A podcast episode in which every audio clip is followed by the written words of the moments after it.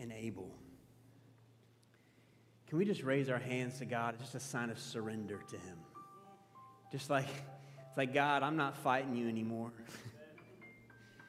I'm not trying to resist what you're doing in my life anymore. But God, we know that faith is freedom. When we know that the God that we're surrendering to is the Almighty God of the universe who loves us. And so, Lord, we just lay ourselves down before you and say, whatever it is that you want to speak to us, whatever it is you want to do in our lives, man, God, we're open. And we can come and lay down as well our, our fears and our concerns, the heavy burdens that are upon our shoulders, the things that we feel like we have to accomplish in our own strength. We can lay all that down too. Because we know you're the Almighty God who loves us and that you have a wonderful plan for this world. You are redeeming and restoring it through the work of Jesus and the power of your Holy Spirit that's at work in your church. And so, Lord, we, we ask that you might work in and through us. That, and even when our arms get tired, and we get tired of surrendering to you, Lord, may we hold each other's arms up and continue to, to grow together with you. In Jesus' mighty name. And everybody said, Amen. Amen. You, you guys may have a seat. I don't know if you're even able. Oh, guys, guys, guys, God is real. He is real. How could, how could we not feel just the Holy Spirit moving in this place in that moment? Because it's amazing when we do turn our attention and our energy to Him and we begin to praise Him and take the eyes off of ourselves, all of a sudden those burdens that we get so worried about begin to lift. And then all of a sudden we realize, oh, I, can trust Him. wow. And it's liberating. So, even what was beautiful though is um, I did not all I gave Shelby today was the passage we'll be reading. I did not tell her what we'd be unpacking together. And amazing how those songs fit just beautifully with what I feel like God wants to say today. Um, yeah. Yeah, it's beautiful. Um, but, we, but we're going we're going to dive back in for the second week into that New Testament book called Ephesians. And man, oh man, is this book just beautiful. Um, one, there's one Scottish American theologian that describes Ephesians as truth that sings. John Mackay is his name, truth that sings. And I, I want us to dig into that together. And one thing I've known about the learning process is that the first stage of learning is always awareness.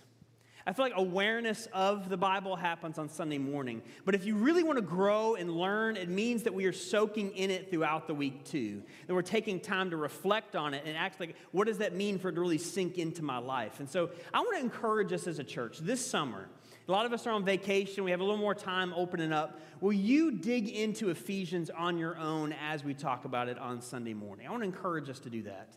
And in order to try to help you, we've recommended several different resources for us as a church.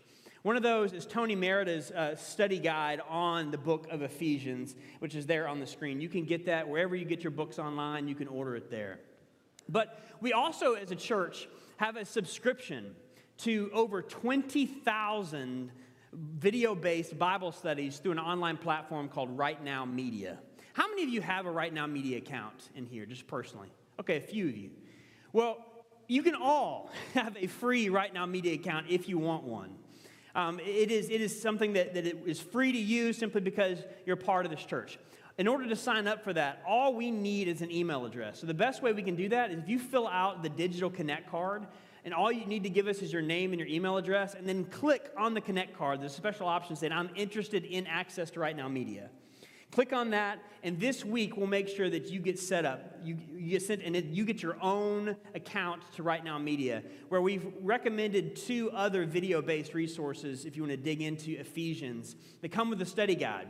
So get access to that, whatever way works for you. We know reading isn't everybody's thing, so maybe video based works for you, but let's all dig into this together. So we're not just becoming aware of it on Sunday, but it's actually sinking in throughout the week. Does that sound good? Sound good. All right.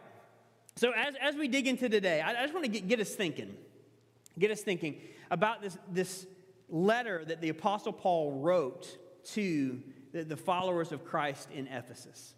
But think about what his experience must have been. Because Acts 18 tells us that around 52 AD, the Apostle Paul landed on a ship on the western edge of Turkey, got off the ship, and entered into the city of Ephesus. And I'm trying to imagine with my eyes, like, what must he have experienced as he stepped foot into this massive city? that immediately he would have seen just the city teeming with people of all types of religions. And then, uh, right as he walks in the city, you would not be able to miss one of the largest outdoor theaters in the whole Mediterranean world. That 25,000 people, which is a lot in that day, could pack into this stadium, but they weren't watching Shakespeare. They were watching men and beasts fight one another to the death for entertainment. It's one of the first things he would have seen. And then he would have taken a right and gone into the more the, the center of town. And right across from the market in Ephesus was, one, was a large brothel. Meaning commercial sex was at the center of that town. And as he took a, another left, he would have walked down this main thoroughfare in Ephesus where he would have seen temples to emperors, temples to Egyptian gods, but none of them compared to the temple way out in the distance to the goddess Artemis, which was considered one of the seven wonders of the world, that temple. Seven wonders of the world. It was the crown jewel of Ephesus. It, was, it brought in big money for that town. So here's Paul coming in by himself he knew he had a few other Christians there, but to tell them about the truth and the grace and the love of Jesus. But my question is how, how do you think he felt in that moment? Well, I know how I would feel. at, least, at least thinking about it, it's like, I mean, I would feel small. Like, who am I to make a difference in a massive city like this? Like, I, I feel inadequate. How did he not feel lonely? Yes, there were a few other Christians there, but, but only a few compared to the, the thousands, not hundreds of thousands there in that city. How did he not just want to crawl into a hole of discouragement? As you see violence as entertainment, commercial sex right in the center, and the, the cult of Artemis, man, that, that ran that town. And he's going to come in here and tell them about Jesus? I would feel a bit overwhelmed, would you? yeah. And the reason why I know that is because honestly, sometimes I feel that exact way living here north of Boston as a Christian. right? Like, like we walk around, we drive around this area, like once thriving churches are now restaurants or museums or condos. Or they just decided Jesus isn't relevant anymore. We, we talk to people about, we want to talk to people about Jesus, but do they even feel the need for Jesus because they're so busy or they're so entertained to death or they're just numbed? As a pastor, I hear stories of trauma and abuse in families across this area regularly. And while our area may not worship the emperor, so to speak, or Artemis, man, our society worships at the altars of celebrities, human intellect, politics, consumerism, and money. And God wants us as his people to make an impact for Christ here amidst so many challenges to his love, to his grace, to his truth. So, whether we're following Jesus in Ephesus or Boston, the challenges are real. And this is why Paul prays what he does in Ephesians 1 15 to 23. And he prayed that instead of viewing ourselves and our families and our world through the lens of inadequacy, discouragement, or fear, he prayed that we would have spiritual eyes, the lens of faith, to see as God sees. But how can we do that? Well, let's read Ephesians 1 15 to 23 together. We're on page 947 of the Blue Bibles in front of you. And my main prayer, my main point today is that may God's Spirit give us eyes of faith to see ourselves and our world as He does. Can anybody say amen to that? All right, Ephesians 1 15 to 23. Paul says, For this reason, ever since I heard about your faith in the Lord Jesus and your love for all God's people, I have not stopped giving thanks for you, remembering you in my prayers. And I keep asking that the God of our Lord Jesus Christ, the glorious Father, may give you the spirit of wisdom and revelation so that you may know him better and I pray that the eyes of your heart may be enlightened in order that you may know the hope to which he has called you, the riches of his glorious inheritance in his holy people, and his incomparably great power for us who believe. That power is the same as the mighty strength he exerted when he raised Christ from the dead and seated him at the right hand in the heavenly realms, far above all rule and authority, power and dominion, and every name that was invoked, not only in the present age, but also in the one to come. And God placed all things under his feet and appointed him to be head over everything for the church, which is his body, the fullness of him who fills everything in every way. God, I pray that you take your word and you, you illuminate the eyes of our hearts so that we might see clearly. See ourselves, see our families, see our church, see our society clearly. That you give us the eyes of faith, though, that we learn to see these things through the lens of what you can do. In Jesus' mighty name, and everybody said, Amen. So, given what we know about Ephesus, it's safe to say that it was diametrically opposed to the values, the morals, the lifestyle of Jesus. So, how could Paul so confidently step into a city like that to share Jesus? Well, Paul says in his other letters, he's like, that he was not a glamorous speaker. So, that's not really how he's going to do it, right? He also he didn't have political clout or power or the ability to tell people what to do and change things that way. So to the natural eye, Paul to the Ephesians to share Jesus sounded like sure failure. So why did he go? Well, he must have been looking at it a completely different way than we realize. And so many people say it's too hard to share Jesus in Boston. So how can we learn to see with the eyes that he did? Let's just start by here. That faith in Christ is learning to see reality through the lens of what God has done in Jesus. Faith in Christ is learning to see reality through the lens of what God has done in Jesus.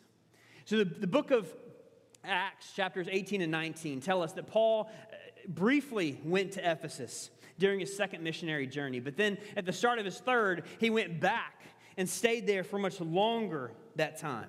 And he shared the message of Jesus. The Ephesians heard, and some believed. And now, writing under house arrest in Rome sometime later, he thanks God because them hearing the gospel resulted in genuine faith in Jesus and thus grew self giving love among the Christians for one another, which is the true bedrock of any strong church. But faith begins by hearing the truth of what God has done in Jesus, reflecting on it as His Spirit helps us understand, and then believing it. Well, what has God done? If that's where faith begins, what has God done? Well, we didn't know who our Creator, who our God was, or how to find Him. You know that God knew your name and He chose you. That when you didn't know who you were, our identity, our value. God's desire, we learned in the beginning part of Ephesians, was to adopt us as his own children forever. And when we couldn't cleanse our own souls from the stain of selfishness in us or atone for our guilt, God sent his son Jesus into our world and he died on a cross bearing our punishment. And after paying the penalty for our sin with his life, Jesus rose again and this isn't wishful thinking, guys. This is a moment in human history. This actually happened. And all of it, 100%, was motivated by the grace and love of God. And when you hear this and receive it to be true, which is faith, he says, We belong to God forever, and we're given his spirit within us. And this reality, it frames up our entire lives when we begin to believe it. You know, as human beings, I think everything we, we wonder and all the questions we're having, they all come back to really three things Who am I? What's my identity? What's my value? That's one. Two, where do I belong? Who loves me? Three, what's my purpose in this world?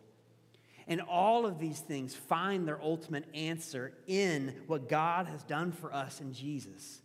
And that by faith, we know we are His, we belong to His family, and we live for His purposes. But if we're going to live faithfully with Christ in a conflicting culture, we need that lens of faith. A dark city like Ephesus can be pretty distracting. And after a while, truth can start to grow dim. So, this is why Paul prayed. He said, God, would you give them the spirit of wisdom and revelation? Or to say the same thing metaphorically, he asked that the eyes of their hearts would be enlightened by the Holy Spirit. Because when our culture is dark and the challenges are real, we're reminded how inadequate we are without Jesus. And how there's not a whole lot of people like us around us. And how we want to change things, but frankly, we're powerless to do so. And when those realities are left unchecked and we're not going to God with those, we start viewing our world through the lens of fear. Or when the world has hurt us or we're left traumatized, we start viewing the world through the lens of bitterness. Or when we've been working real hard and we're trying to bring about change, but nothing's happening and we're tired, we start viewing the world through the lens of discouragement or defeat. And this is why Paul prayed. He says, May God give you spiritual glasses of faith, gospel goggles, so that you may see yourself, one another, and your city with God's eyes. And when we start to see reality through the lens of faith, then we see it as it's meant to be seen. This past week, I got caught on YouTube for about an hour. Somebody's like, I don't know what that's like. yeah, you do. But I, was, but I was caught watching these videos of these men and women who were born colorblind. And how uh, there's this company that has developed these glasses that help people who are born colorblind able to see color, full color for the first time. Anybody seen videos like this before? Yeah, like I'm watching video after video and just like, like you can go watch them on your own. I can't play them in here for copyright reasons, right? So you can go watch them on your own later, but I, like they're quite emotional. Just, just be prepared for that. But there was one particular video I'll put the picture up here, of a principal who was born colorblind. And he got a pair of these glasses and he found out there was a kid in his school who was also colorblind. And he came in and he says, Hey, why don't you try these on? And the kid put on these, these glasses and he tried to play it cool for like two seconds because his friends were around.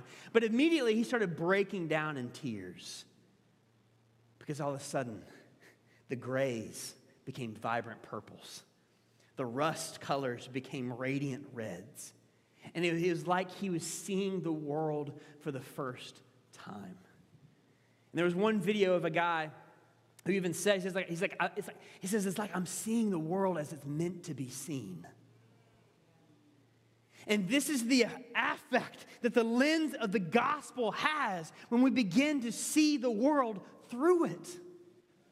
That the grays of fear become vibrant with faith and the rust colors of discouragement become radiant with hope. And this is where Paul goes next. Because he says, The reason why I'm praying for you for spiritual gospel goggles, glasses of faith, he says, The reason why I'm praying this for you, he says, is really three things. He says, How does the gospel change how we see the reality around us? Well, because of what God has done in Christ, one, we can expect him to be faithful. Two, finish what he started. And three, do it all according to his incomparable. So, I mean, look at this passage.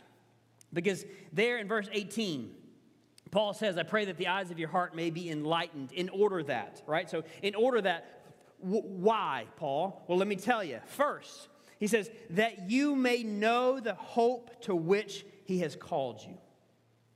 So, when you first believed by faith, that was God initially calling your name. He called you. As we saw last week in the first part of this chapter, that God chose you, but He chose you with a hope and an expectation. Toward what end? He says that we would become holy and blameless, which is like Jesus. This means when, God calls us into his family, he's also committed to, to raising and maturing us to become like him. And this is the expectation of his call that our Father is faithful to mature us. Because after all, like Paul told the Philippians, it is he who works in you to will and to act in order to fulfill his good purpose. But you know, sometimes, at least going about life, we don't always see what God is doing. All we really see are all the things wrong with us. We see our inadequacies, we see our sin, we see our guilt, we see all the things that are not right in us.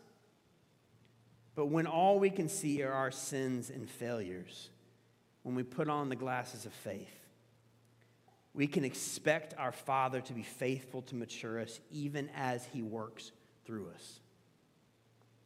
There have been so many weeks, guys, that I have been preparing to get up here. And I just wanted to say, God, are you sure you have the right guy? Because the very things that I preach oftentimes, God's first like pointing out in me. And I'm like, well, if I don't have this right, what right do I have to say this to anybody else? And sometimes all I can see are all the areas that I fall short.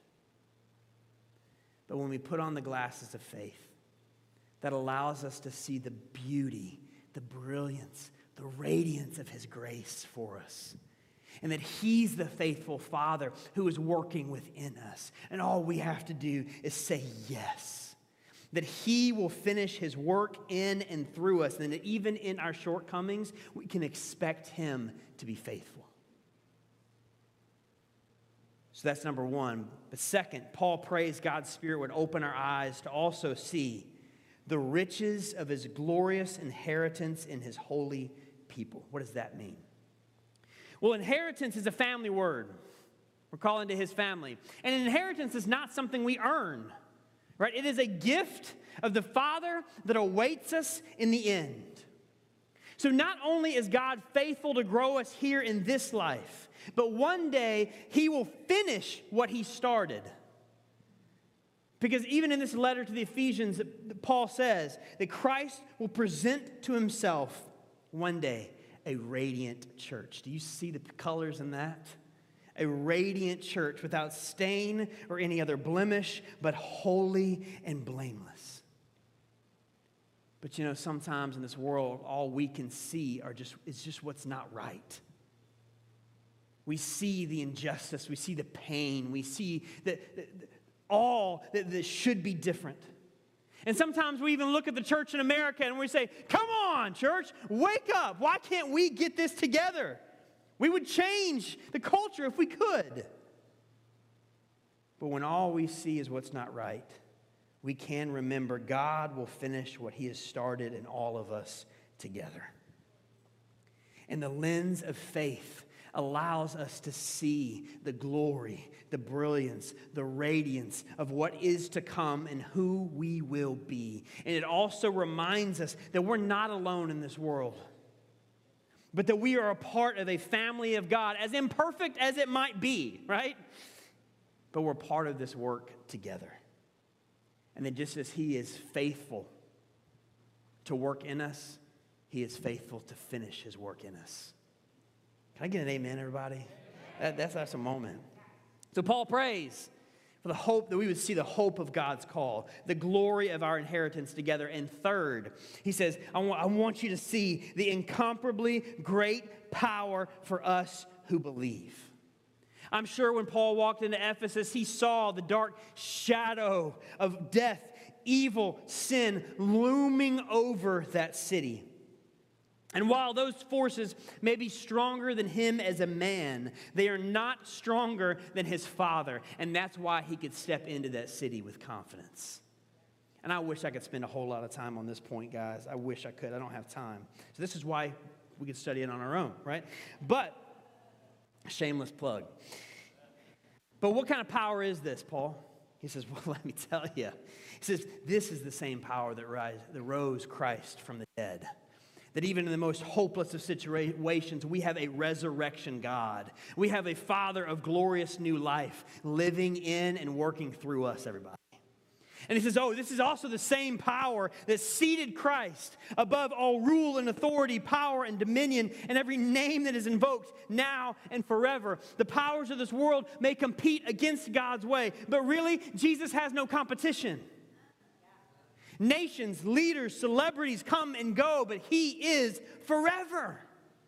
And not only is His the same power that's over the universe, but He's the same power over the church, His people. And we are the church of Jesus, right? We're a local expression of that church that is across this world. And we're called to be His body meaning that we are, as w- the way that we treat each other, the way we interact with this world, it is meant to be a visual demonstration of who our God is as He fills us in every way. And yes, the church doesn't always look like Jesus. And yes, Sometimes fear, bitterness, or desire for power clouds our ability to see Christ and therefore reveal Christ to this world. And I am part of the church, and that is certainly true of me. But when we fall short, when we mess up, when we don't get it right, man, as a church, we become a confessing church. We just come and say, Jesus, I, I'm putting on my gospel goggles and I'm, I see your grace again. I'm confessing that to you. Will you fill me again? Fill me again and give me your eyes to see as you do. That when all we can see are the dark powers around us, there is only one incomparable power over us. And we, these are the things we begin to see as we look through the eyes of faith. And so, as we learn to see the hope, the glory, and the power of God through the eyes of faith, what then? Then we can believe Him to open others' eyes too. So, in the beginning, I asked us to imagine how Paul might have felt walking into a city as dark and overwhelming as Ephesus. But clearly, he saw things quite differently than I often do. That instead of looking at that city and saying, God, you got the wrong guy, or God, this city is impossible to change, when Paul walked into that city, he saw gospel opportunity.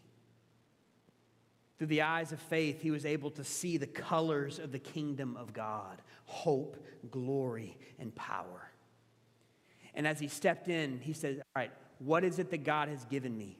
What gifts, what opportunities has he already given me? And he knew he was a teacher. So he went to the synagogues and he began to tell people about Jesus. And God started opening people's eyes and they began to believe. Now, anytime we step out in faith, we always encounter opposition, right?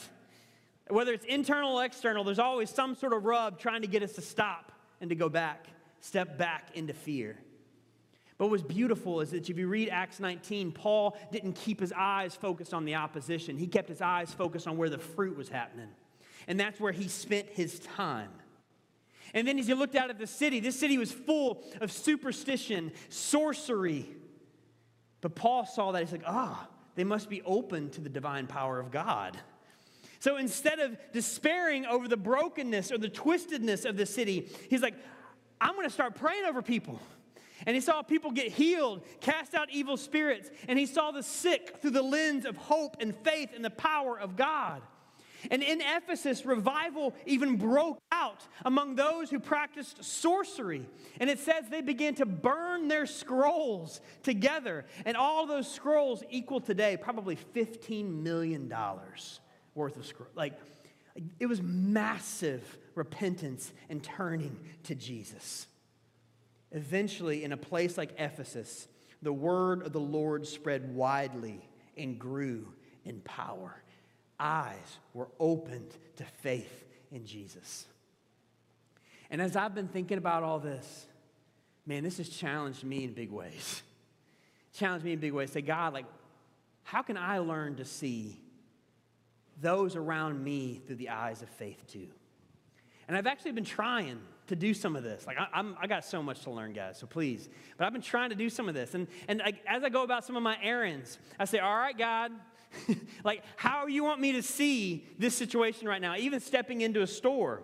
There's one particular store that I've stepped into and I said, All right, God, show me what you want me to see. And one thing that I like to do is I like to get to know people. I, th- I think people are fascinating. So I ask questions, right? Let's just start with where we are, what, what, what we like to do. And I started, started asking questions. And man, I talked to this one cashier not too long ago who was going through tremendous pain in her family. And then I went and I wrote her name down in a journal. And I said, you know what? And then I started committing to pray for her. And now every time I go into that particular store, I check in, say, how you doing?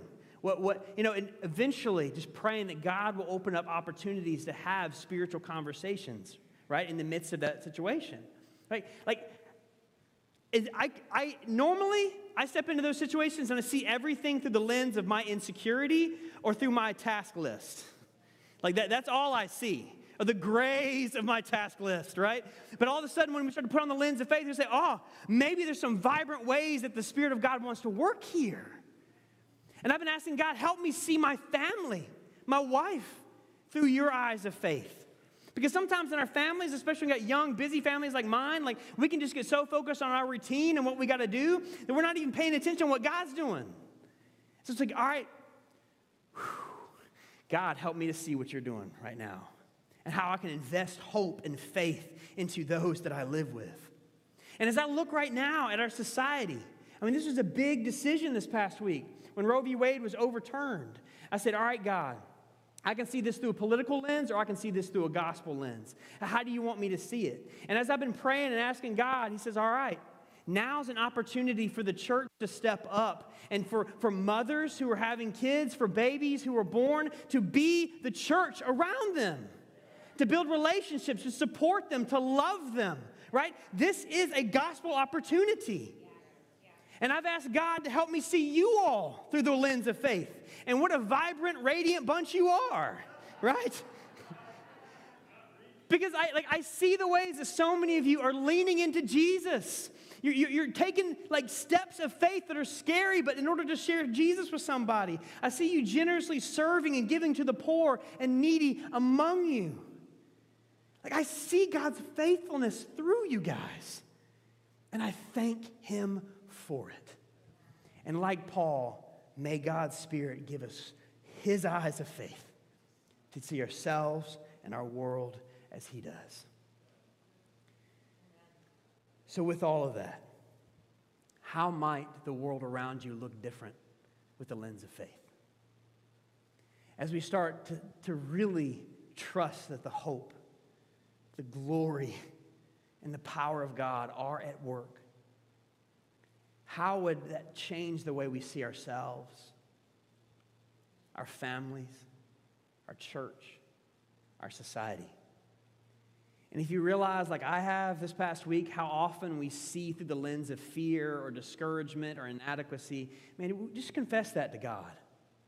Lay it down before Him and say, God, give me your eyes of faith instead that the eyes of my heart might be enlightened to the beauty of his kingdom all around us. So may God's Spirit give us eyes of faith to see ourselves and our world as he does. If you are able, stand with me.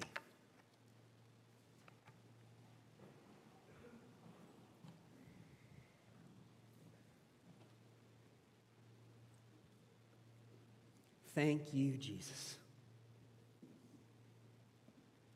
Thank you that when we did not know who we were, when we did not know if, if we were truly loved, when we did not know where we belong, when we did not know our purpose, that you answered all of those questions in Christ. When you died for us, you rose again and you sealed us with your spirit and gave us an inheritance that we will see fully at the end of time. And so now, Father, may we learn to see through the eyes of faith. And I pray that you would encourage your people and that we might see the world as it's meant to be seen with all the colors of your hope, of your glory, and of your power.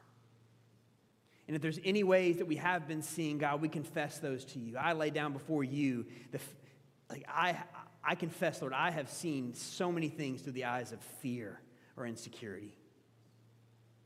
But Lord, I need you to be faithful to teach me how to see through the eyes of faith. And Lord, how much more exciting the world becomes when we begin to see how you're working.